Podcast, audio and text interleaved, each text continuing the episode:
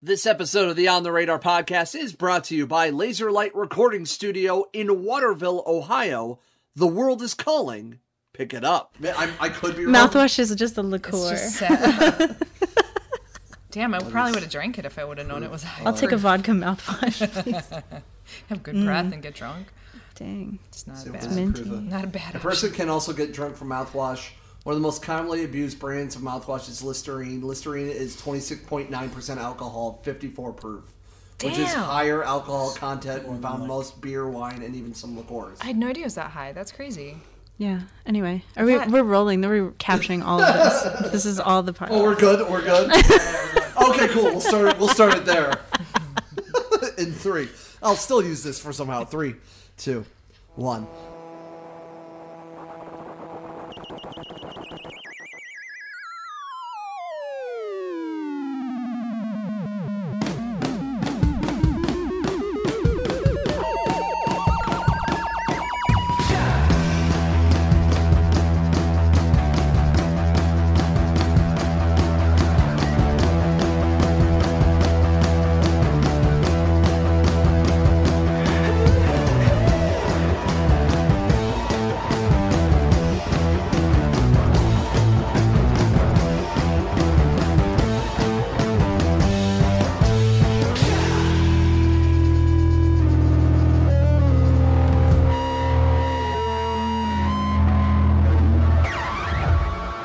Welcome to another great episode of the On the Radar podcast. This is the podcast that features interviews, music, and studio performances with acts coming to, through, and from the greater Midwestern areas. My name is Peapod, back again, recording in one of our lovely studios, this time in Toledo, Ohio, with Mr. Pat Shekut. Pat, thank you so much, as always, for hosting.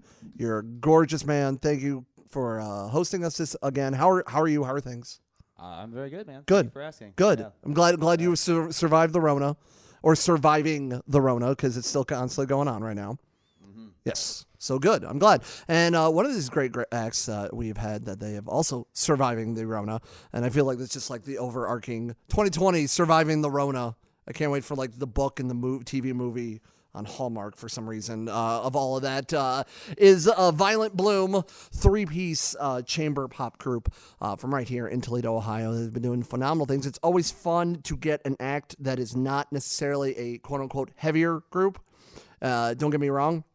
There is lots of great music in the heavier genre. We've we featured so many of that, but like it's always nice to show like you know we're not just a heavy music podcast. We we we span all genres, so we're very excited to have you three uh, wonderful people. And how are you? How are things?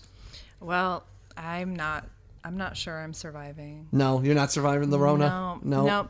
But you know, reborn maybe. I don't know. It's really weird. Time's weird now. Yeah, It's like some new, entirely kind of existence. it's it's. So uh, here we are. Yes, and I don't know what to call it, but It's- yeah, We're currently in it. We'll we'll touch on it, all of it. I'm sure. we're gonna I'm touch. Sure. We're gonna touch it. We're gonna feel it. We're gonna get all up in it. I already, I'm already gonna gonna, like this all already. Yeah. Go around the room and uh, so that's how I am. introduce yourself and tell us what you do in the band. My name is Kate, and in the band, I play the drums first and foremost, and then I play the keys, and then I sing. Um, yeah, and Kelly and I switch back and forth. We both are the songwriters, and we both individually write songs, and then switch back and forth and drum to each other's songs. So yeah, that's the intro of Kate. Bye. Um, I'm Kelly. I play the piano first and foremost, and the drums after that. And then after that, I also sing and write songs. Um, but Kate's right. So, you know, we're going to play, uh, we're each going to play two songs this evening, I think. Um, so you'll see the difference uh, when we do our songwriting. You know, one of us will be on the piano, one on the drums, and usually, you know, whoever's on the piano wrote the song. Um, so that's part of, I mean, part of our band dynamic too. So Mr. Swagged Out over here, the, the the coolness factor, bring down the temperature in the room. Mr. Uh, go and introduce yourself. Uh, my name is Mr. Cool Ice. I didn't want to introduce yourself because that's rude of me. That's for the listeners. Mr. Ice to you. My name's John. I play bass. Yes. And I drive the van. He drives the van. Ice cold. That's what we call him. when And he's driving. also, I think we're we can be pretty heavy. I would put us pound for Yeah. pound. Pound With for whom? pound. Pounding for Anybody, pounding. bring them on. Bring it, bring it. Power trio. John, Pounding. John, John's the power in the power tree. Oh yeah, God. dude, you should see this guy lets his hair down sometimes. Like we get on stage and he Mm. just like rips out his ponytail holder and like flips his black Yeah, hair around. He's just- like, "Fucking start the show." Oh, can I say that? Yeah, Sorry. you, you, you can you can fucking curse, so Good, it's all right. fuck. Okay, We're- good because I really swear a lot. That's so- fine. Okay, good. I'm all for it. Good. Yeah, that's John. Excellent. It's uh, John. John, you've been in bands. uh, I believe I heard from more like more for 20 years in the surrounding areas. Something like that. something like that. What's some of the, like would have been outside of this act? Obviously, what are some of the ones that maybe some people in the area may or may not Uh, know from? They probably don't know most of them, but Some of the ones that was, uh, I guess you, maybe you, notable. you may have they may have heard you interview a band called Schmotel before, Mm-hmm. which was me and Amanda in that interview. I remember that. I remember that for the radio uh, radio portion of this. Yes. Yes. Uh, I also, if you're in in and around an Irish bar, I played Katie's Randy Cat. Ah, yes. Any Irish bar, they're always playing. well, we mostly don't play Irish bars, but we play weird. Because I feel like it's Italian bar. redundant, maybe. Uh, I don't know. No. yeah, it's like an Irish music by the time you guys arrive, I guess. Mar- so it's like March your hell month. Normally, except for this month when I didn't have to do anything Well, yeah. except not fly to This play our month. gig in Tucson, Ooh. and not. We did play one gig. We had one gig in. Where the hell was that? It was a farmers market in Detroit. Uh, People carrying around their kohlrabis, where's- looking at you, where's Love doing Touch? jigs. The Love and Touch. Um, what's oh? God, I want to say it's. Is it Southfield? No, what's that? What was the Porch Fest we played? Oh, which one? Carmel Porch Fest? Ferndale. Ferndale. Ferndale. Yeah, yeah, yeah. That was my next guess, actually. Ferndale's a cute little town. So we Yeah. played. We played our very first St. Patrick's Day gig was at the Ferndale Farmers Market, Mm. And as we were playing, we're like getting all these like texts like, uh, "The world's ending." we're like, "That's fine as long as we make our flight to Tucson tomorrow." And then they're like, Nope. "Just kidding, that's canceled." LOL. Everything's shut down. Yeah. What do- What do you think? Uh, uh, before we get into the music, what, what's one of the things that uh, during the heavy quarantine uh, and everybody more or less staying home as best they can, was there anything that you improved on personally, professionally, anything at all that you can say like, hey, I kind of did more on this skill, possibly. I got really good at video game farming. And I really no seriously. So I- Animal Crossing. no, not Animal Crossing. Oh, I, okay. Stardew Valley. So I planted some red cabbage. I planted some green beans. I planted some cauliflower. Made some mead. Well, there you go. I mean, really, like that's my skill set. No, I mean, I don't know. I don't know. Uh, maybe you guys are more ambitious than me while the world is falling apart. I doubt it. I don't know. My wife was more ambitious than I was. Really? Because well, I never stopped working because radio Yeah. never Same. really I- ended. So I just like, just there was just less people in my building, and I just talked about less things that were cool, and just everything was concentrated on the coronavirus. My Yeah. wife, who works in the restaurant industry, and ended up like being home a lot, so she like. Like rearranged the house, did a lot more cooking, uh, like set up a garden. We actually like bought like uh, things to make a fire pit in our yard. Yeah. So I mean that was cool. That's cool. Um, so like she was super ambitious. She like thr- almost thrived more in that atmosphere. Yeah, I know what you mean. We did a lot of that too. I did a Mm-hmm. lot of that too. Did started the garden and did a lot of cooking and actually started to enjoy it. It's kind of like, what do I got to do today? Okay, well, I got to cook at five. Right. I got to plant my Stardew Valley crops and then cook at five. So I don't know. Did you guys do anything? Did you develop any skills? I wholeheartedly tried to play bass more for like three days, Oh, and then I didn't touch it for like two months. Yeah.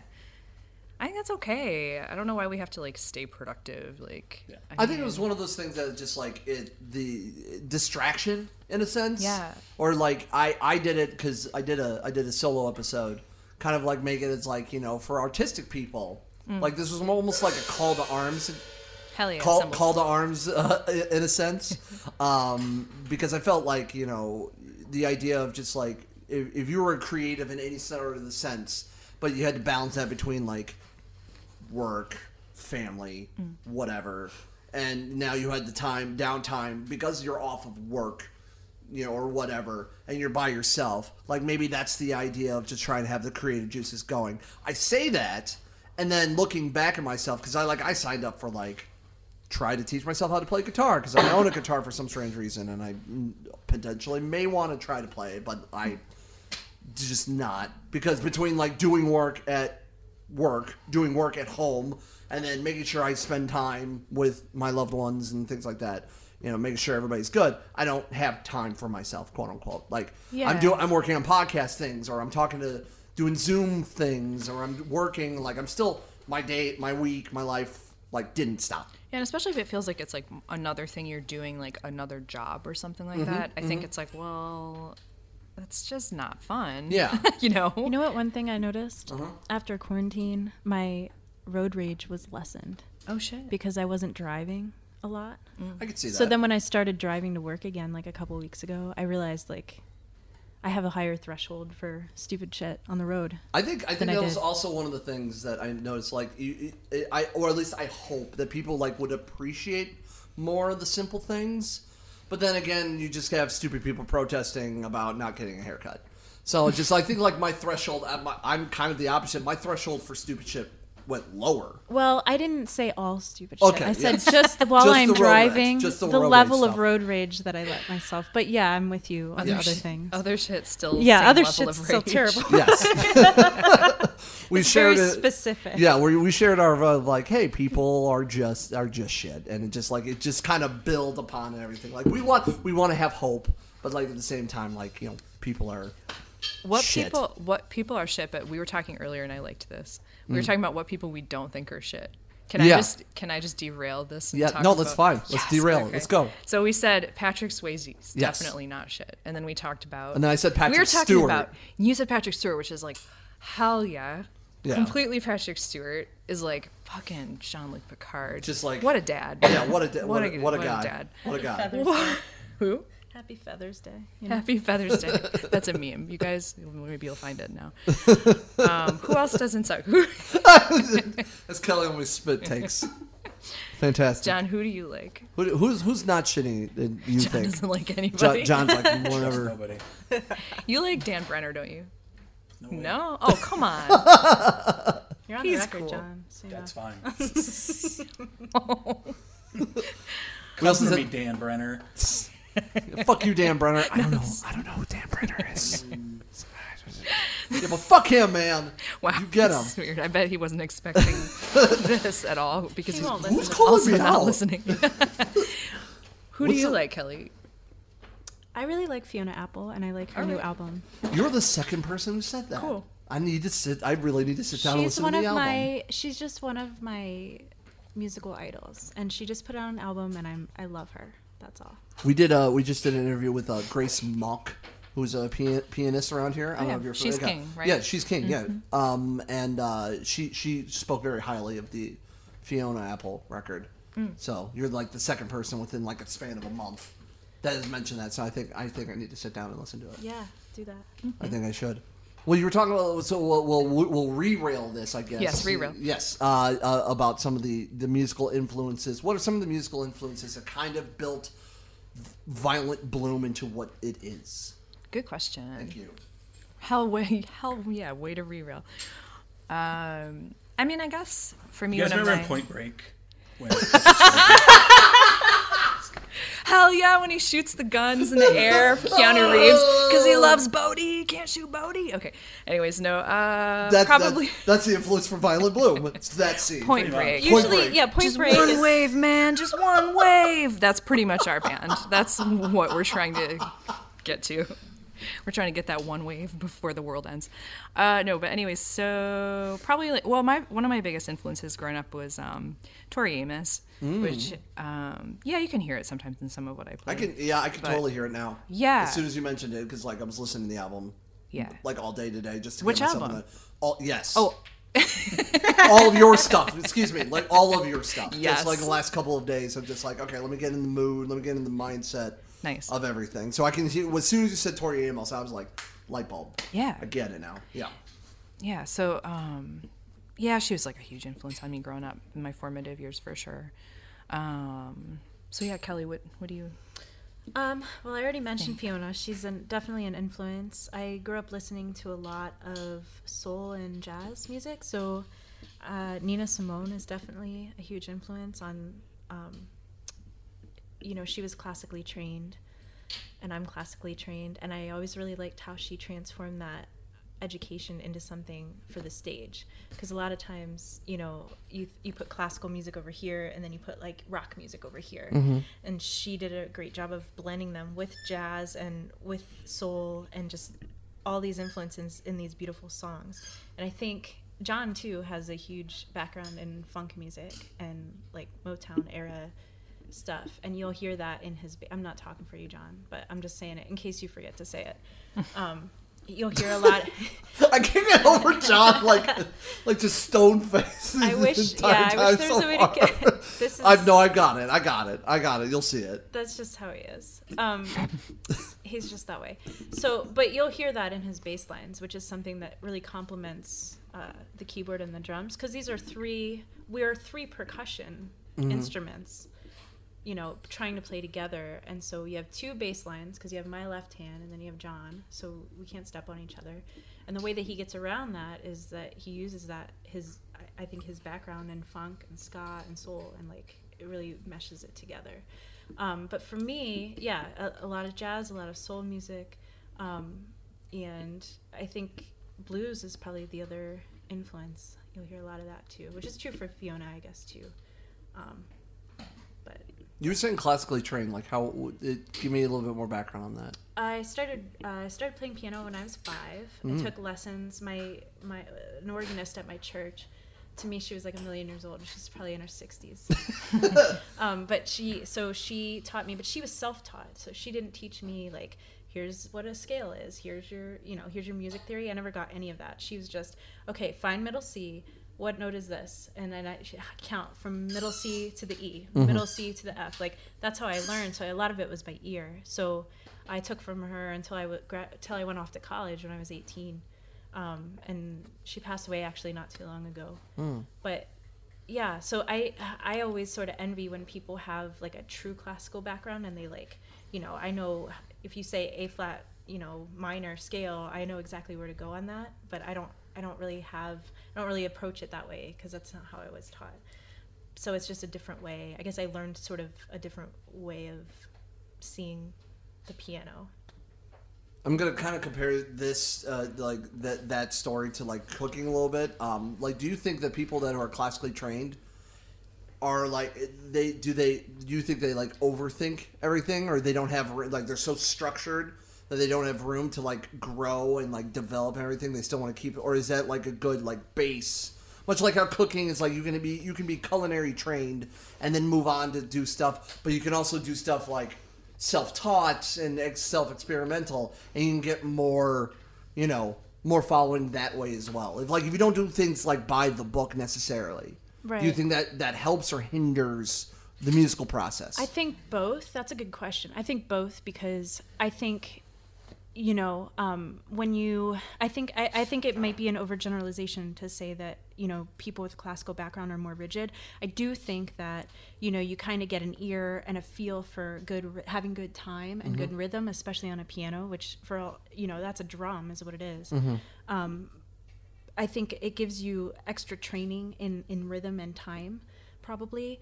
But as far as where you can go with that education, I think you can go anywhere. And I've had plenty of, um, I know people and I've known people that, you know, they had a traditional classical um, uh, training, but then they go on, you know, they, they're on stage with all kinds of different genres and they're doing different stuff. You know, they don't just like all go to the symphony right but a lot of them do. So I, I think it depends where their interests lie. But yeah, a lot of actually a lot of musicians in Toledo like played the French horn in high school and stuff. You know, like things you'd never know. right Um, something I really wanted to do is have like a like a sort of a classical recital with like you know local musicians and have them like do a piece on their on their classical you know what Like, I, I i'd watch that i think Would that'd be you? something yeah i think that'd be really really out there really really strange but i think that'd be also really cool but it has to be like super like you have to be like dressed super awkwardly and like back in high school. Like it's almost like a high school recital. Like you have to like go on the stage and everything. Like do the whole like high school feel at like somewhere like the Ottawa Tavern or whatever. yeah, So- you could do it that way. Yeah, but like it's surprising how many people you know you see them like up on stage. Okay, they're power chording on a guitar, Mm-hmm. but like in reality, they like know the bassoon really well or something. but there's no like market. They can't get on stage Yeah. with a bassoon. You know, so it's really interesting. Nobody writes anything like in modern music, in modern like modern, and I'm putting these in quotations, not necessarily like classical music, but like they, they just want like a bassoon or whatever. Like I love the idea of like putting like other like classical style instruments and in people modern music. do it. Yeah, And people, do, it yeah. for sure. Um, but I don't know a bassoon, but like Joanna Newsom is another intro, or influence I was going to mention. Who, who again? I'm sorry. Joanna Newsom. Okay. She's a harpist. So she Oh. she does harp. She does like flute and clarinet and all these horns and like that's really great. Um, but I yeah I, I to answer, to go back to your question, Mm-hmm. I think that both can be true. I think it depends on like what you want to do and how you want to express yourself. For some people, playing something that's you know from the 1800s and is very rigid and you know maybe that's what they want to do and there's still a lot of expression to be had there too. So Yeah. Yeah, I think I answered your question. No, I, So there's not a ramble- right or wrong ramble answer into to the it. No, that's fine. Please ramble. You you were that's the whole point of podcasting. It's to it's to ramble. Uh, uh, John, you know, you know, why don't you calm down over there? Man, you're being too boisterous. nothing, nothing struggling. What, what about your What about your background? You like bass? Do you, you have you always played bass? Have I've you always tried- played bass um, since day one. came out of the womb just just slapping the bass. Uh, just all my friends in high school played drums and guitar, so I was a little lung- younger than them, so I ended up on bass mostly. That's really how that happened. I didn't know that. you learn dang. something new every day. That's amazing. Yeah. Hmm.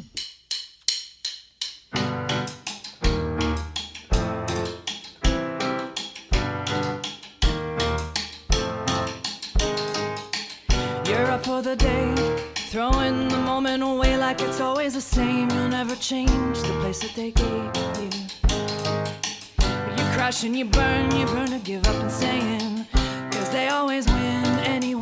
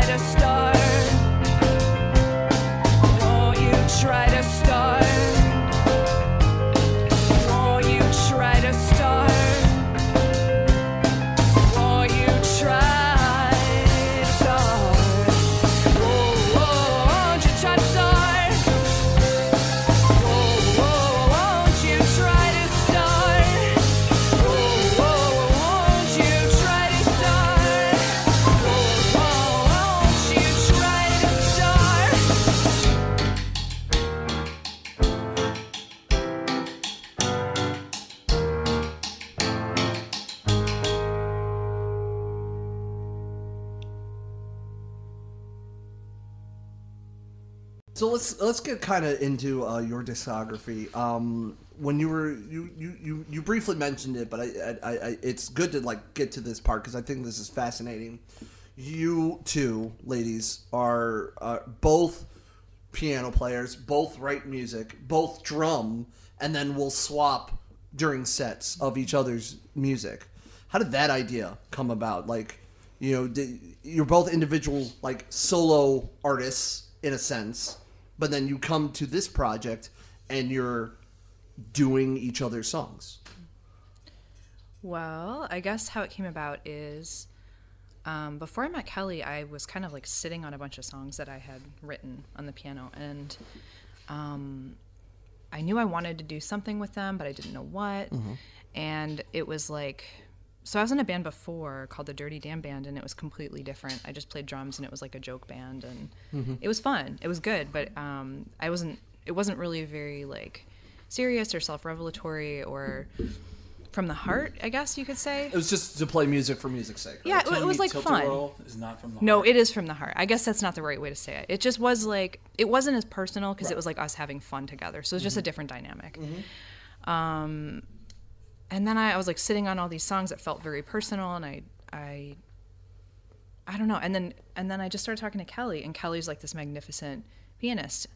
And we got together, and she has like songs that she's written, and we just started like sharing songs, and then we just started like um, playing together. Playing them. yes, and then and then um, you know I started drumming to her her songs, and she started drumming to mine.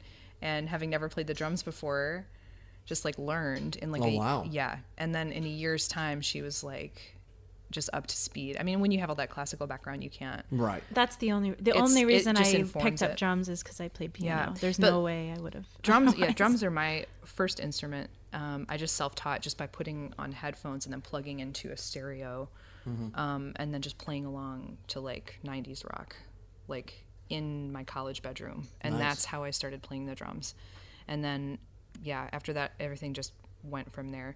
Um, so yeah, and self-taught on the piano too. And so um, it's really like a huge honor to play with these guys who are like super talented at their instruments and who brought me to a whole nother level of like playing in a way that's much more serious but like still like re- I, I have so much fun playing with these guys like it's just so high energy and fun so yeah i think that's kind of like how we got started. I think that's also a good dynamic from our previous point of just like the, the between like you know Kelly being more of the classical trained and you Mm. Kate being you know the not not just learning by yourself by listening to the radio and like drumming along or whatever Yeah. like those two dynamics. And then John pulls down the the the the, the, the rad bass lines. Mm-hmm. and then it all just like oreo cream. Yeah. Yeah. There's a there's a um, one of my friends slash acquaintances slash a good uh, music reviewer in Detroit, Jeff Milo. Um, he once reviewed one of our EPs and he called John the Oreo cream of the band. I can see it yeah And so that's what I needed to give that some context. just because i'm yelling the word oreo yelling. cream into the mic. yeah we we know what that means but maybe don't but um yeah I, john one time said too he's like a bridge between us because when we switch halfway mm-hmm. through the set he has to kind of do like these little adjustments listening for like because we each play differently you know so mm-hmm. he has to kind of like listen and adjust and go back and forth between the dynamics of like the way i play drums or the way kelly plays drums and the way i play piano and kelly plays piano and so it's kind of cool like it made me appreciate his job more when you described it like that I think so. I think that's also super interesting. That Yeah. like the dynamic, you'll just like switch partway through. Like seeing it in person when I uh, saw you guys uh, at Holliver Hazard Fest a few years back, um, and just seeing the dynamic, all of a sudden like, oh, they're moving. Oh, they're doing each other's instruments. This is this is interesting. And like that, and I was just like I was blown away by that because like you kind of see that sometimes, but like you don't see it. Like it's not a common thing, but you it's just like oh okay, let's go switch. You know, change places. Mad Hatter shouts, and you know all of a sudden everybody moves, and Yeah. and, and and it's interesting. Do you like? Is there is there like a scarier point of like going from one position to the other? Do you're like oh shit, it's my turn now and I have to do this, or is it like it's so seamless that you're you're fine with it? Nothing on stage is ever seamless. Well, first not, of well, all, okay, right, first of all, right. Second of all, um, yeah, I mean sometimes it depends because especially if it depends how we start out. So like if I start the show on the piano, I'm super comfortable on the piano, and I'm moving. Uh, It's kind of warming me up, but then when I go over here, it's like, oh, I'm not as you know, it's not my native instrument. Right. Do you feel like that? I too? do. I really do. Yeah. I feel like piano, I'm a little bit more kind of insecure on it. Mm. Drums, I sit behind the drums and I feel like I'm home. The Mm-hmm. cymbals like Yeah. are glowing under the light and I'm like, I know what to do here more than I know where to do like what to do like anywhere else in life. Like it's like ah, it's like I don't know. And then I sit behind the piano, it's a little bit more anxiety. Although I fucking love I do love playing the piano a lot. Um but yeah, I do think I think how I feel is when we switch, I always feel like really like, when I follow Kelly, sometimes I'm like, I what am I doing in this No, band no, following no, this person after she plays that set? Who do I think I am? and then I literally sometimes and sometimes I'm like, Jesus, these people are gonna be like, who is this asshole who's just, just trying to play after after this like That's talented not person? even real. It's not real because well, it's funny because it, it is to an extent where like I you're so good on the piano, it is your native instrument. But I do I do think those nerves go away. Like once I start Yeah. playing, we get into the music and like I don't know how we have this balance, but it just works. Like it just works. So like whatever balance we've struck, you know, um, our songs like I think they I don't know. We have a good balance. But it's good to open the show. Like a lot of times, sometimes we'll not do this, but most of the time we'll open the show where we're on our native instruments because it just is like you're starting, you know, Your baseline. Mm. like you're starting. Yeah, mm-hmm. yeah. Sometimes we'll try it the other way around, and it's just like, oh man, this isn't. I wasn't ready for this. Do you ever want to just like completely change places and John plays piano? I somebody love that bass? idea. I don't think John loved it. No, I'll do it. I cannot play piano. I'll do it. Could you do the key guitar? How about that? Maybe that's a oh. balance between the two. Melodica. You'd be such a good melodica player, Does all involve keys, which I cannot play. which I cannot. So you got these moving pieces to par- and parts together, and well, how did you meet John? First off, I didn't. I never got that part. How did you? How did you two meet John? Man, I've known John for like. I feel like I've just always ever. known him. I know. He's just been there. John popped out of the womb holding a bass, and then we were just there in His the friend. Hi, in, John. in the hospital. Yeah, We're gonna be best friends. yeah. John's somehow like my uncle. I think I met John at the OT at like maybe in 2011 or 2012 when you DJ'd there more regularly. Checks Does out. that sound right? Checks out. I, yeah, that's think weird. that's what it is. I can't remember the first time I met you, but I feel like I've always known you. Like you guys went to elementary forever, school yeah. together. You don't even remember. Probably Yeah. We've been blood dumpstery, dirty damn band times. Yeah, probably maybe at Howard's or something. You didn't even talk about Blood Dumpster. They know. They know. They know, they know. Shout out to Blood Dumpster. Apparently, Yeah, blood that's a sick, that's a sick band name. I'm not gonna lie to you. it's good. John still has a like a, a case for his bass that just says blood dumpster huge on it, and so it's like I just remember being like at different shows, and that case is sitting there, and it just says blood dumpster. It's like people are gonna think that's us. And they're always like blue dumpster, blood. Most of the times, people are like, "Wait, you were in you were in blood dumpster? Holy shit!" like some guy from New Jersey is like, "Oh, you were in blood dumpster." I don't know why that band was like infamous, because it was. Was that like? Let me get. Was that a, like a punk act? Was it like a rock act? Uh, we were a hardcore band. Okay. Yeah, yeah, sounds. Yep. I mean, if you call some something blood blank, I'm pretty sure And it Sex leads- Twister. You didn't even mention Sex. Sex Twister. Twister. What the fuck? Speaking of good band names, yeah. Jesus, I thought I, I came up with one. It's it's so it has so much midwestern angst to it. Spite cow. Oh, Yeah, it has so much like midwestern angst behind it. that's like, oh man. Is that good, that like a good response or a bad Yeah. response? like, okay, cool. That's a, Sweet. Wow. Okay. I thought Yeah. uh, I thought it was another We one. We definitely would have booked a bill yeah, Yeah. back Yeah. back in 1997. I don't know. I, I, that feels like a '90s like underground punk act. Like, I think so. This is random like Ohio band. There was And a it- bar called the Underground. in Toledo. Yeah. Yes, I- that's where we would have played. Yeah. Uh, I'm, I actually miss the old Club Bijou because when I first came to Toledo in 04, um, I, I remember being part of UT's radio station and we held a show called Your Mama Never Had It So Good. And I just, for that, like, for the love of God, like, I haven't been in school since, like, when did I graduate?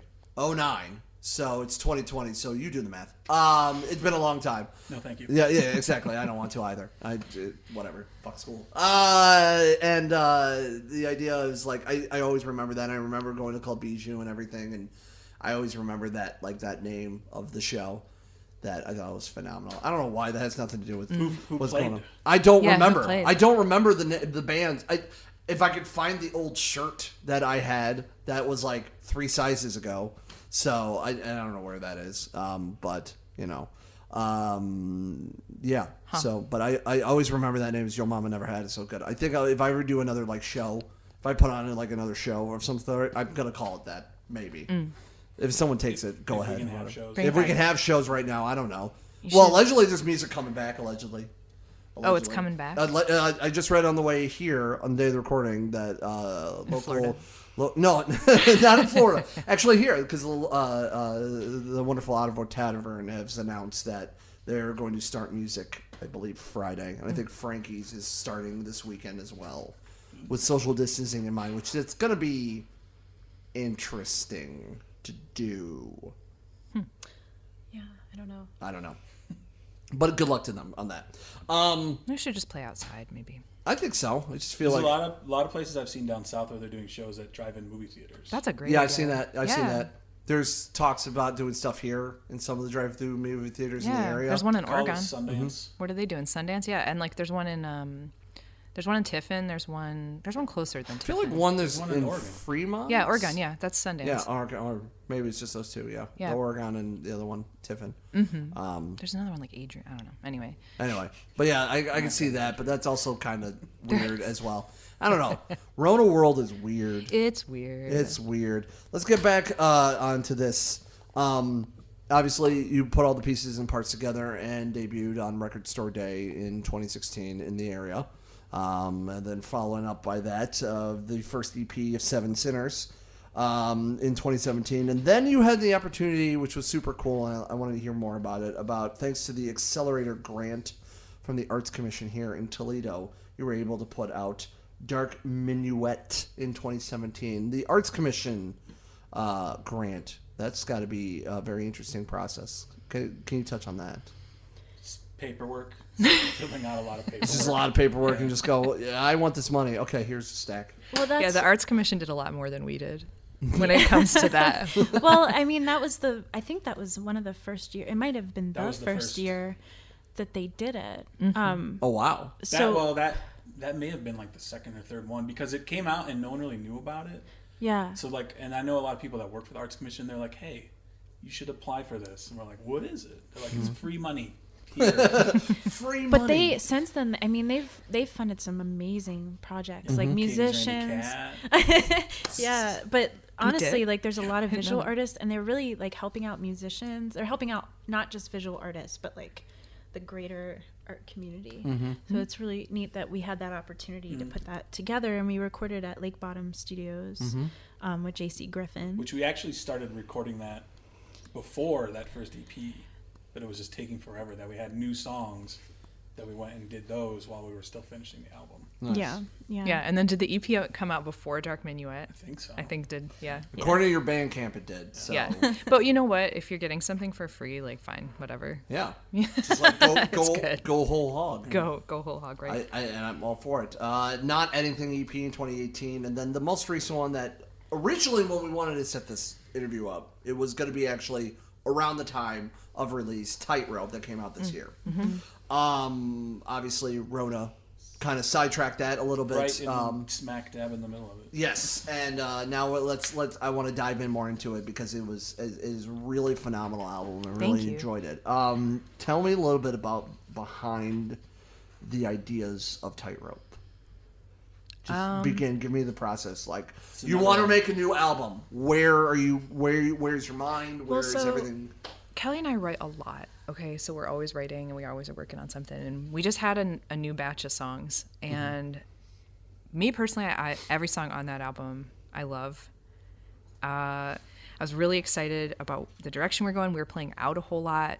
We were playing in different cities a lot, and I noticed the more we played live, the more we tended to play really fast. And like we started calling them bangers because it was just more fun because there's like all these people, live energy Well, listening. we start started writing more stage friendly Yes, songs because we have a lot of songs that are very intimate and require if you're going to perform them, you need everybody to sit down and shut up and like get off your phone. Yeah, And you like, know, never, that never that's not a thing that No. happens in most in most venues. In most venues. we have been lucky to play some places that there it's a listening audience. Mm-hmm.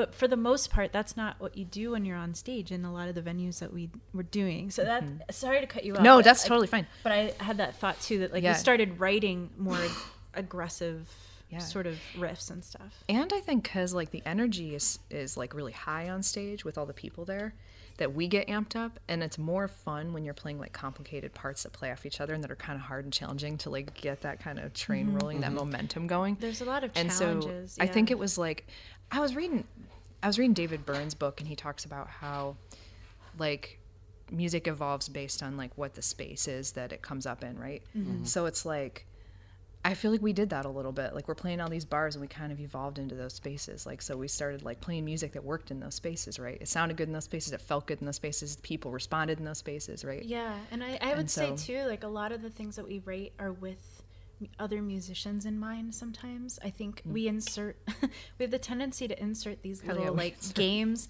Like, what would be a game for a musician? So let's make this a little bit more complicated than it really needs to yes, be. yes, yes. Yes. It's fun. But because it's fun and it's you know, I think a lot of times like we've both written just slightly above our actual skill level.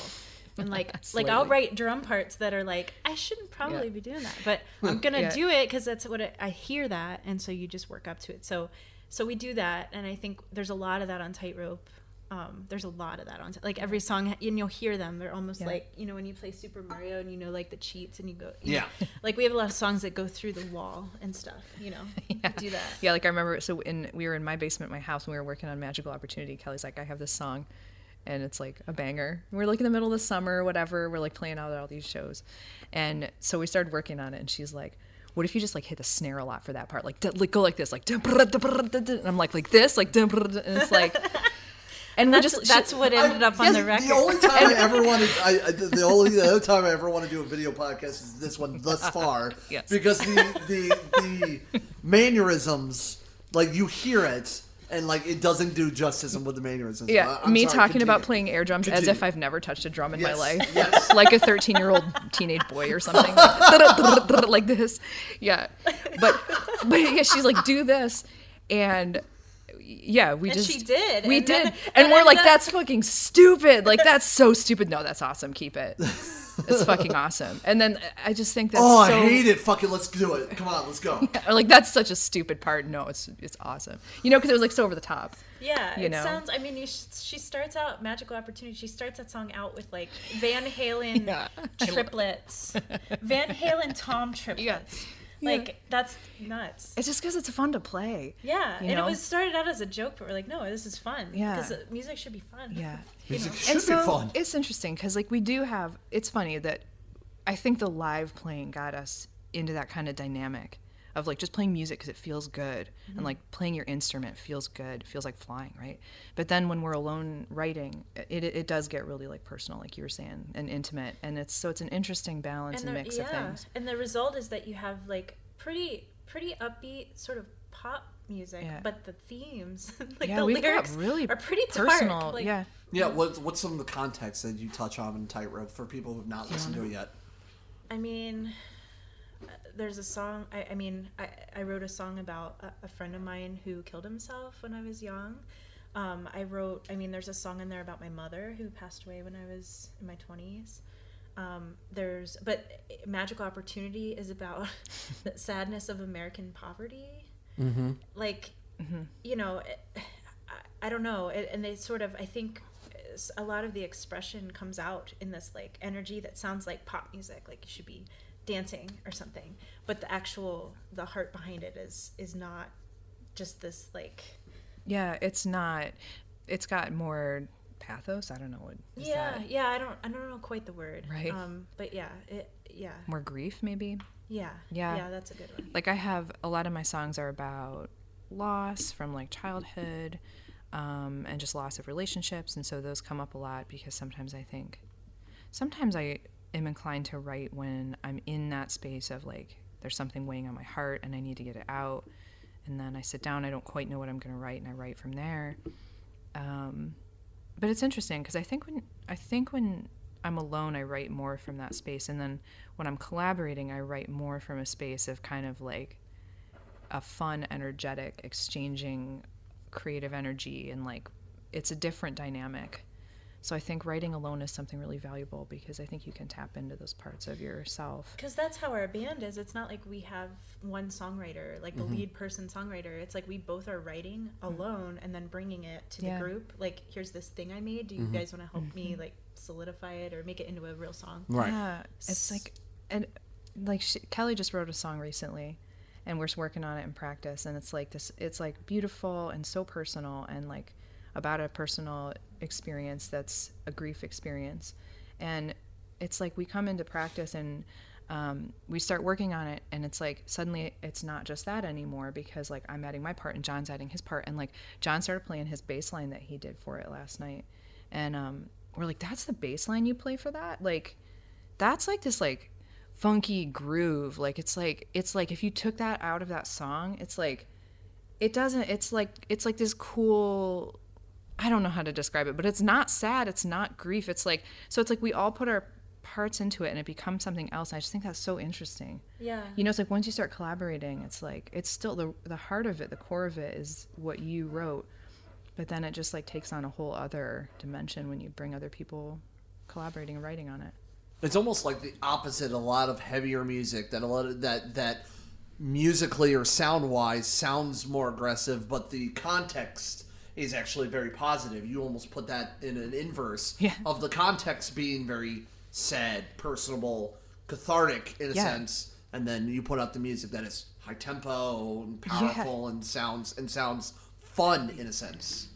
Yeah. Because we're heavy. We are heavy. Because it's just We're heavy emotionally. we are heavy. That's a different side of heavy. That's Yeah. actually more metal than And we all really I don't know if this is going to sound like arrogant, but we have really good time, I think. We all three of us have really good time and I fucking love that about this band so much.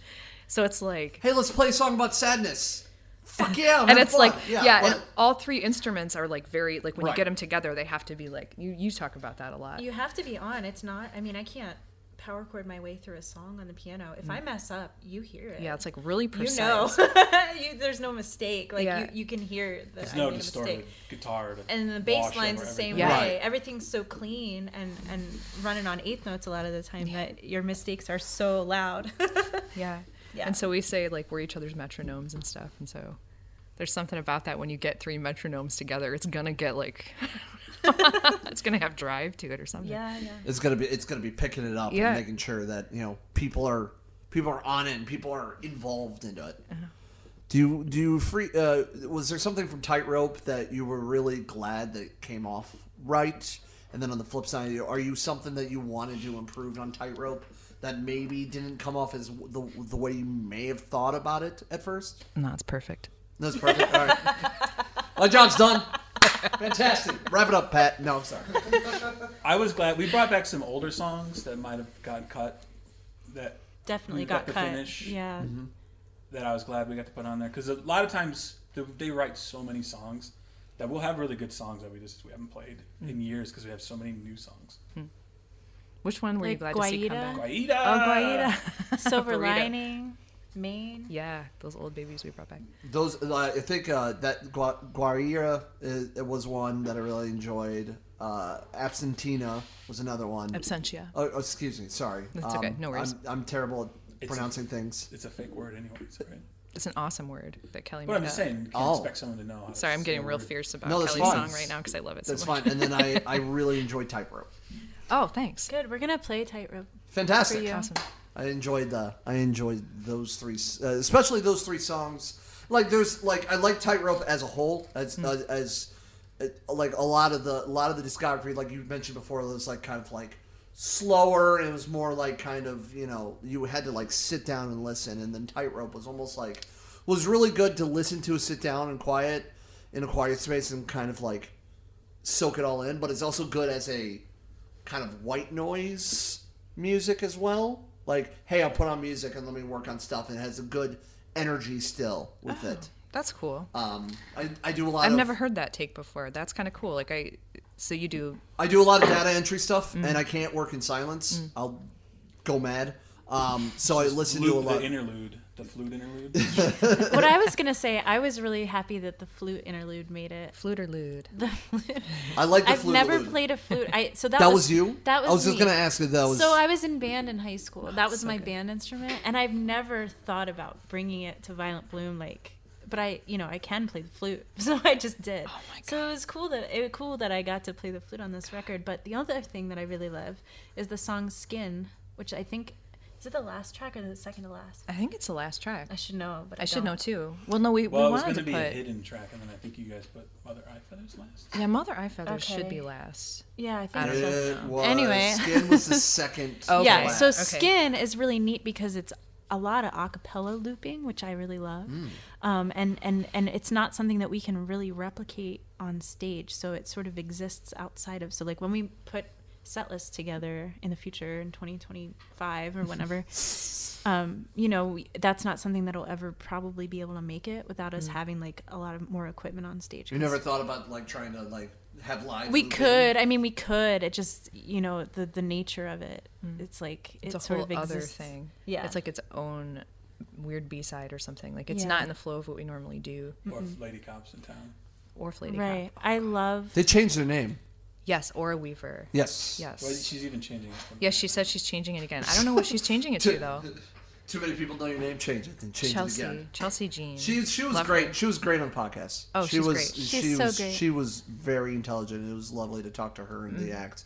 Uh, when they were Lady Cop, um, it was very it was very exciting. And that and they're the people that represented them. Um, that's that's also how I represent that, how I got into like the post rock world Mm. as well because he, uh, the the representative of Lady Cop was also doing a lot of stuff with uh, festivals out of the Indianapolis area. So it was really cool to not only get into that world but also meet Lady Cop and Chelsea's and, and tremendous uh, uh, uh, singer, songwriter, dancer. Um, go check that out. Uh, past episodes. Yeah, one true one true loss was their most recent album that they released, Mm-hmm. and I just think it's like so beautiful. I've listened to it so many times. Um, totally go listen to that, Lady Cop. It's L D Y. CP. It's Lady Cop with a, no vowels. Yes, no vowels, and yeah, not Vowels are for squares. and we'll see what she's going to do in the future. Yeah, vowels are for squares. For sure. so we'll see what she comes out with in the future. But I'm so excited um, to see what she does next for sure.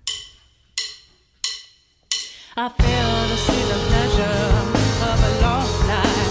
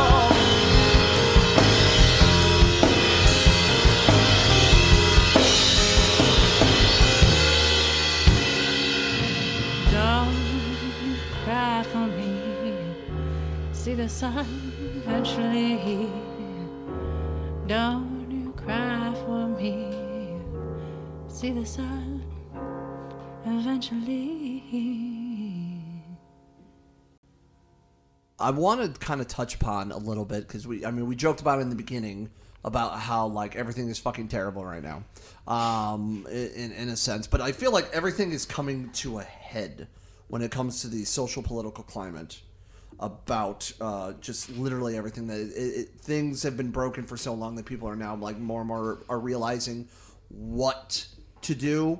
Um, but then in the same same breath, the people like the social media wave of like cancel culture, or even like the backlash wave of like reverting everything back, especially with this current administration.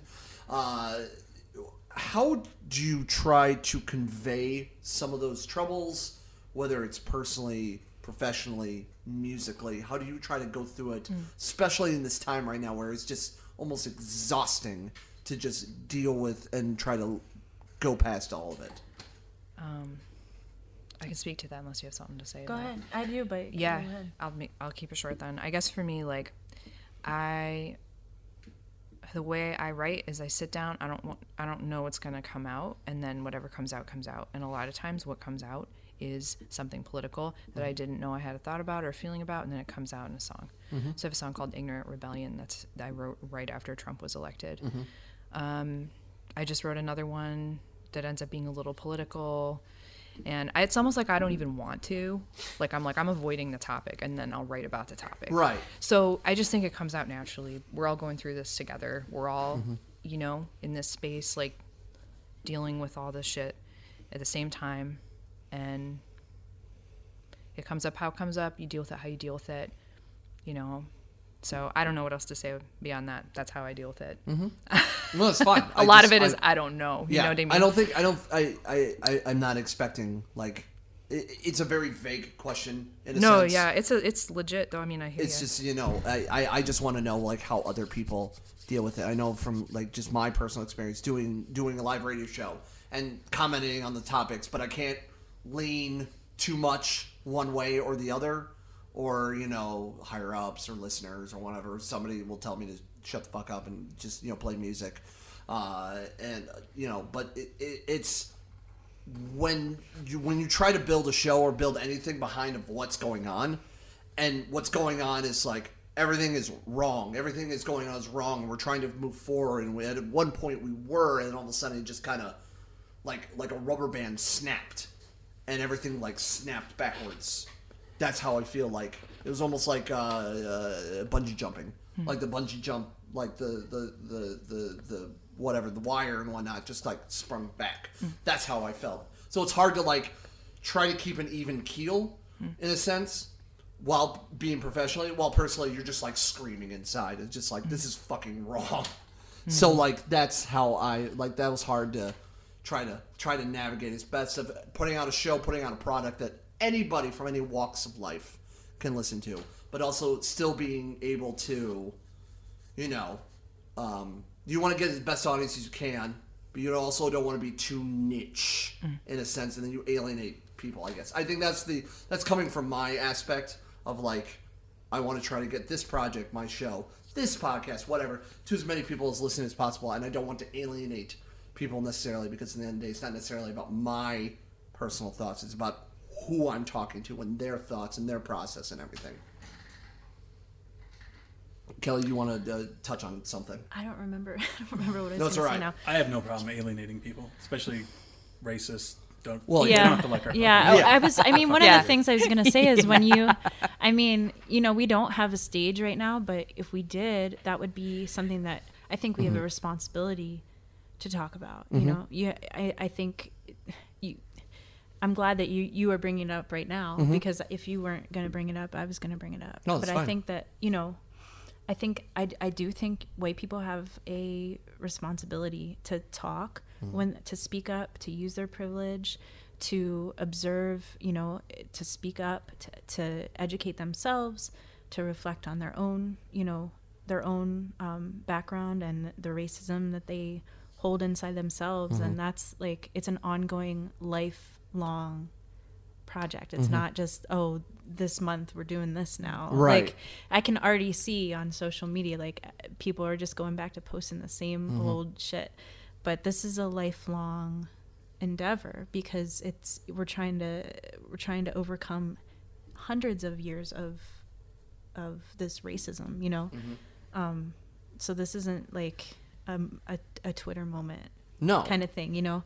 Um, and that's that's what I would say. I say, you know, when we do hit the road again, when we are on stage again, I mean, you have a microphone of any kind. You have a responsibility to to talk about what's right and what's wrong. I think. yeah like we're we're definitely not neutral like in this band you know i mean we're we're public we're in the public eye i guess you could say because we play live we play public shows but no like we're black lives matter we support that 100% um, you know what i mean like we're not i don't care if somebody gets mad because we say that or like the all lives matter people can go fuck themselves like mm-hmm. like john said like we don't need that type of fan like that's not the direction that we're going in this future that's not that's not the future I want to be in. Like we're all changing it together. Like however we can lean into that and help that and help that move forward, we're gonna do. And however we got to learn and grow to do that, we're gonna do. You know. I, I agree, and it's hard for me to work for like a corporation who then Yeah, necessarily you then work has for a to co- has to has yeah. to go like you know you have to kind of like make sure you know what you're talking about. You have credible sources, everything like there was like huge like email and like our CEO like was very transparent about this right before uh, my week off of work um, of just like hey like make sure when you crack that microphone open you're you are you've researched something don't start spreading nonsense into the world it's bad enough that uh, that I you feel know like I want everybody should have someone to say that to them like first thing in the morning. yeah just like hey don't spread nonsense i mean just I, I can't i mean like for me like my my father don't do it today. Yeah. Not today. just like don't be a dick like i feel like just like the end of the day just like hey is this something you're gonna do or say or post or whatever that's gonna be that you're gonna come off to a dick to somebody? Mm. Don't do it. Mm. Like i and I, I mean i came from a world like my father's not from this country. He came at 16 from lebanon. So already from an area of the of the world that's already troubled. And you come into the states and you know married a white woman. You know my sister you know almost did the opposite. She did work in africa. Her husband is is an african male. They came back to the states. They're living a life together. They brought a child into this world that you know may have difficulties in the future. I, we may never know. Um, you know, I've always learned that it's just like, hey, be respectful. Don't be a dick. You know, be open to whatever it is, and if it doesn't affect you personally, don't fucking bother with it. And then I see other things that are going on. You know, the the you know the the, the pro Trump people, the, the All Lives Matter, the Blue Lives Matter, the you know the the pro life people, and I'm just like, what are these things that are happening affect you on your day to day life? Are you going to have a problem that somebody else is saying, hey, black people who have been systematically taken out of the equation, both emotionally, physically, uh, uh, uh, educational wise, monetary wise, why is that you affecting your life personally? What is that? Just because you know they want to just live and be equal and be treated as equal, how's that going to affect your personal life? If a woman has an abortion, how's that you your life as a male or whatever? How's that going to affect you personally? Does it? Mm-hmm. Does like I just feel like at the end of the day, like it's more about the whole outside of your own comfort zone, and I feel like during this quarantine time, a lot of people didn't realize it as much that like, hey, the simple aspect of like wearing a mask, and that's what like we all did while setting up for this recording and everything. And I wanted to make sure that everybody was separate enough for doing that because we're used to being like huddled together and talking, be buddy mm-hmm. buddy. But you know, even the small act of like not shaking hands or hugging people, like I'm normally do. It's just those simple things that like, hey, you need to think of others. Mm-hmm. It's hard to do that and try not to be as, for lack of a better term, preachy when you work for a corporation that has to be, especially in the media, you have to be straight and narrow, and you have to stay straight and narrow as best you can. You can lean your way to be your own personal, but it's hard to do that because, you know, in the interset, I want to be like a punk kid to break the system at the same time. I have to follow by the rules. I think I hear that a lot. Um, I have like certain white circles and um, um, like older people that I know that you know if you they're in my life right? Mm-hmm. So they're i'm not gonna i'm not gonna go and blast them mm-hmm. with like screaming. But the way i think you can have some impact on those sort of very stuck feeling mm-hmm. systems where you feel like they're institutional more powerful than you corporate like you can't move them. You just they feel so insurmountable. Um, how i i think you can start like nudging and if you can just like nudge a little bit like it's like a ripple effect mm-hmm. you know? And like maybe like you have some conversations with some people you work with in that big corporate en- environment mm-hmm. and they're like not antagonistic mm-hmm. and like i'm right and you're a piece of shit kind of conversations. Right. but like maybe they're just sort of like empathy about empathy building or like i don't know you know? I i guess that's just kind of how i think about approaching those things because otherwise it's just like you just feel like buried underneath it. It know? also it's also very weird because like I'm in I've moved up the the ladder in a sense, but I'm also like 10 years younger than everybody else. Mm-hmm. So like I'm I'm that punk millennial kid that they make fun of mm-hmm. because like I'm there. Which is fine by me because I'm I'm I'm the guy that gets super excited about simple things. I'm like, "Oh, hey, I got a phone call someone says, "Hey, I really like your show." I'm like, "Oh, that's awesome. Fuck yeah."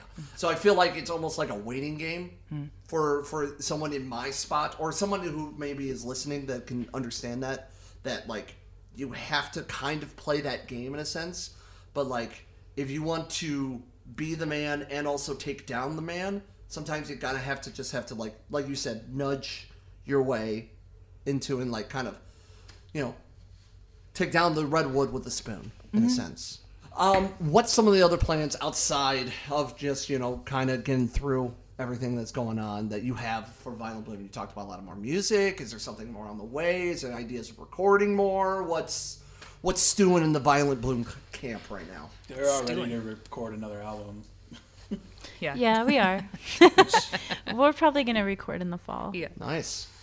Yeah, we get done with one and we're like, next. Let's do it again. yeah. Yeah, yeah. Any idea where, where were some of the other ones that you recorded from? You you spoke about Lake Bottom House. I think one of them was what, from Ohio Recording Company. Yeah, yeah. I know that's a really big one. that A lot of people go to. I've heard I've heard uh, you know good and bad things, but I've heard things Brennan, from that place. yeah, that's Brennan Willis's place. He's really, really good. Mm-hmm. He's a great. He has a great ear for mixing. Yeah. He's a drummer. Yeah. And, And he he's a- yeah, like he's a drummer. He's a real fast good. wizard. Mm-hmm. Doesn't he? It's Yeah. like so fast. He's like, I've never seen someone in a DAW edit that fast. Yeah, It it's looks kinda like fun he's to like, watch. it's crazy looking. I don't know. nice. anyway. Maybe what's a, what's a, what's a personal goal of yours for this year? Even though you know we're just about six, we're almost seven months in. We're halfway through the year, and it's just been, whew, for lack of a better term. I mean, I guess like the album's a personal goal. That's one, right? That's one of our goals To what? To make an album. That's your doing? goal, Kate. Yeah. John has I'm, no part I'm of still it. hung up on Tightrope. I want people to hear that one. I know, Yeah, I do good. too. You guys listen to Tightrope. Go listen to Tightrope. It's rad. Thank you. It's rad as shit. Because we also worked on that for like two years. Yeah. I really love that album. That's like the first thing we've made that I can say I really love it. Like maybe in my whole life that I can say I love it because a lot of times I make something and I'm like over it. Get it away from me. Are you kind of like a perfectionist in a sense? Yeah. Yeah, all right. I feel it. No, I feel it too. You needed the video for that one. Yeah, she gave me just like kind of the dirtiest look. I got a No, I'm sorry. It wasn't meant to be, No, like, I know, I know. I just, I'm not. It was. I, I guess get it's it. more of like a self hatred. No, I get it. I get it. Like- no. you caught her. That's Yeah, what that I- face yeah, was. yeah. She's like, you caught oh, her. Shit, Yeah. I've Yeah. been ousted. Yeah, like sometimes I get real shitty during recording. I have to just back away from like Mm-hmm. like You I do, you get start. mad. I get over the Yeah, shouldery with gets- like Brennan and I have to be like, okay, just get the hell out of this. He's like, stop touching my expensive shit. Also, I don't know what I'm talking about. Can you make this sound more like an echo? Yeah, I know, and I don't have the language because I don't know the program. So I'm like, can you make it like creamier? And, like, Can you make this sound like you know how toast tastes? Can you make it sound just Can you like make sure this recording is creamier, Pat? Can, can you got it? You got it. You got it. One time. That's why I have people like Pat. toasty? You can uh, you can make it toastier, creamier, moister, whatever. yeah, but like, man, sometimes I'm working with. I'll be working with like Brennan, for example, and I'll say something like that, and he's like, "Oh yeah, yeah, you mean like this?" And it's like, He does it. "Yeah, Yeah. you I just like I creamy? just like so I always have hard time. So personal note, I always have a hard time when someone like gives me like something like not like a new song like unreleased or like a, like a scratch track or whatnot. They're like, tell me your thoughts on this, and I'm just like. "Ah." Like I'm trying to like I'm not a musician myself, so I can't really explain it. So I can only do it as like a listener's point of view. I'm like, hey, this is like, even though I have like the radio ear and I work in that industry, and I'm just like, people are they think like I know more than I do. Hmm. I'm just like I'm just play music that's already there, and I just like I can't create it. That's why hmm. I want to do something like this because I want to get inside. And you know, shake, rattle, and roll inside of the musician's head, and that's it why gets I real have weird this. in there. Yeah, I don't know it's if you want to do that. Well, that's the whole point of this this podcast. This this idea of just like, hey, we're in the Midwest. It's already like kind of seemed like to the outside world is an artistic black hole, and the opposite. We we are flourishing in the arts, and more people need to realize like what is here mm-hmm. and like kind of dive into and get into the, the the gray space of a musician. That's why i really enjoy it. And that's why i want to put this on and put people like you on it. Thank you. of course. Thanks. Yeah, I think there's so many good musicians in the Rust Belt area, mm-hmm. and I think one of the biggest things they lack is attention, like just people paying attention, people paying like noticing them, hearing them, and when you do that, I mean, like there's so many good bands that deserve that attention that I'm like that are like Like who? surprisingly like Forager from Cleveland, mm. Um, Heavenly Creatures, which isn't a band anymore. Lady Cap's a great example. Um, there's Lung? some other Lung, Lung is so heard good, things about Lung Oh, shh, get them on here. Lung is just like where are they a- from Cincinnati. Yeah. Um, what other bands? There's a lot. There's just a Danny lot. Danny Darling's really good from Detroit. Honey Monsoon. Honey Monsoon. Oh God, Honey Monsoon is so good. They're so. that's a good name too Yes. It's a good band. That, I think I think them for a they. I don't know if they're still playing together, but they were the best sonic match on a stage we've ever had. Oh, oh really God. Yeah. Yeah. Like we just matched. Yeah. It was that never happens with us. Do you have a because of hard our- time trying to like book shows outside the area or even in the area, or do you just kind of like jump on wherever? we we book pretty intentionally Okay. for the most part um because we are set up the way that we are so and because we sound the way that we do um our our band name sometimes people will think we're like a hardcore band or something so they'll ask before they listen and that's how i know it's like you didn't even listen like, right. this no You guys sound great. You would Yeah. be great with you know. yeah violent bloom they're like we're corpse hunter come it's like i mean i would play a show with you but you know i don't think we are what you think we are mm-hmm. so but yeah honey monsoon was really great And we actually played with them in bowling green at grounds for thought mm-hmm. it was a really good show with Trino leaves mm-hmm. Good old trio Leaves. these great dudes. Yeah, dude. Yeah. um, but yeah with, we do we meet a lot of really impressive musicians all the time and there's a lot of really good musicians in toledo oh, Five Pound Snap. I don't think Oh, they're yeah. a band anymore, Yeah. but they're from detroit, Detroit. Yeah. Hmm. There's there were so many good bands that I had no idea existed before we started playing shows around the region. You know. I'm like discovering more and more when I'm trying to like put together like for the radio version of this and just like of like past episodes with bite size, you know, clips from them and then like play an hour of people's music. So I'm just like, all right, I need to search what's going on. And sometimes people submit stuff, or sometimes I'm like hunting on Bandcamp and like random stuff, like pop stuff, or like, oh, who's in the area? It's been harder as of late because there's nothing going on and nobody's traveling through. So I'm just like, uh, shit. Um, but it, it, it helps that like it, it there's I'm just like discovering more and more people and then reaching out for like potential guests and like along the list goes on and on for as much as I can. So it's cool. It's music's music's great. Yeah, get lung. Get Lung. I I need to. I've heard good things about Lung. So eventually I need to get it. I mean, we're slowly doing these episodes again within reason.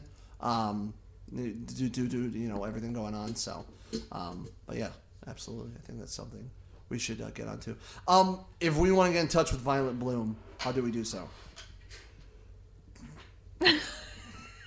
Why is it like the hardest question we've ever been asked? Carrier Why are you throwing it's us so easy. curveballs? It's so easy. I didn't know it was a curveball. I thought like So- what? It's uh, hey, I'm interested in this. How do I do it?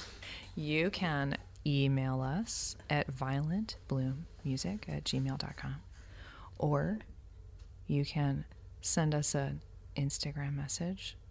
What is our Instagram name? this is too hard. I'm going to let Kelly I answer. believe because I, i think was. it's violent bloom I, I, I believe it's, Who are it we? is- it is Violent Bloom music. music Oh, good. I'm glad you have your phone handy. Thank you. we don't know anything Um, yeah. Absolutely. social media, Bandcamp, Where all that. where Yeah. are we? Yeah, just um We'll tag it. can reach the, us on Facebook. on the description of this You episode. can message our you can message our Facebook. We don't have the greatest response rating though. I think we're at like sixty seven percent. 67%. We're just so not on Facebook. You that have a sixty six percent chance that I'll respond to you. Yeah, that's pretty good. That's two thirds. That It is works. pretty good. That's not bad If you odds. did that in baseball, you'd be in the Hall of Fame. Yeah. See, there you That's go. There you go. That's the fair. best baseball player. See? ever. So and don't you like the kind of like mis- like the mystery like the you know Like maybe they'll answer, maybe they won't. That's kind of interesting. If that's the vibe you want, that's the way you should contact us. If you're unsure if a band will see your stuff, go contact. no, we'll we'll we'll answer. We'll answer. Come on. if you want the thrill of anticipation, yeah. Instagram us. We, we'll see mm-hmm. it, and then or email us. We're we're just we're around. Or Bandcamp. Or if you see John out, just like talk to him. Yeah, talk to John. Go to my work. Find John. Go to John's house. If you can So find. John, Don't- talk to him. Look for a green van. Plate numbers. no, Kate's oh. dox. Kate's just doxing you. Stop Oh. art museum. see there you go. Yeah, John. John likes to hang out there. Yep. There's nothing wrong with the museum. The museum's great. It is great. what was that? No, just no, no, no. There's no face. No, there's no face. No. Anyway, if you want to record uh, at a great location like this, uh, just hit up Underhill Recordings, and Mr. Pat Shekut will take care of you. And of course, check out his hardcore project, No Solace. Uh, hopefully, we'll be putting out more music uh, later this year. And if you want to follow this podcast, as much as you've been listening to it, thanks so much for doing so. Uh, follow us on all the social media uh, Facebook, Twitter, and Instagram. It's at On the Radar PC. Um, follow us and subscribe on uh, Apple Podcasts, Spotify, Google Play, wherever you get your major podcast platforms. Please do so. Uh, you know, subscribe, invite your friends, leave a review. It'd be really cool if you could. Um, and uh, anything else you all want to add? Thanks for having us. Of course. Thank you for coming by. I am Peapod, and you are you. And thank you so much for listening to another great episode of the On the Radar podcast.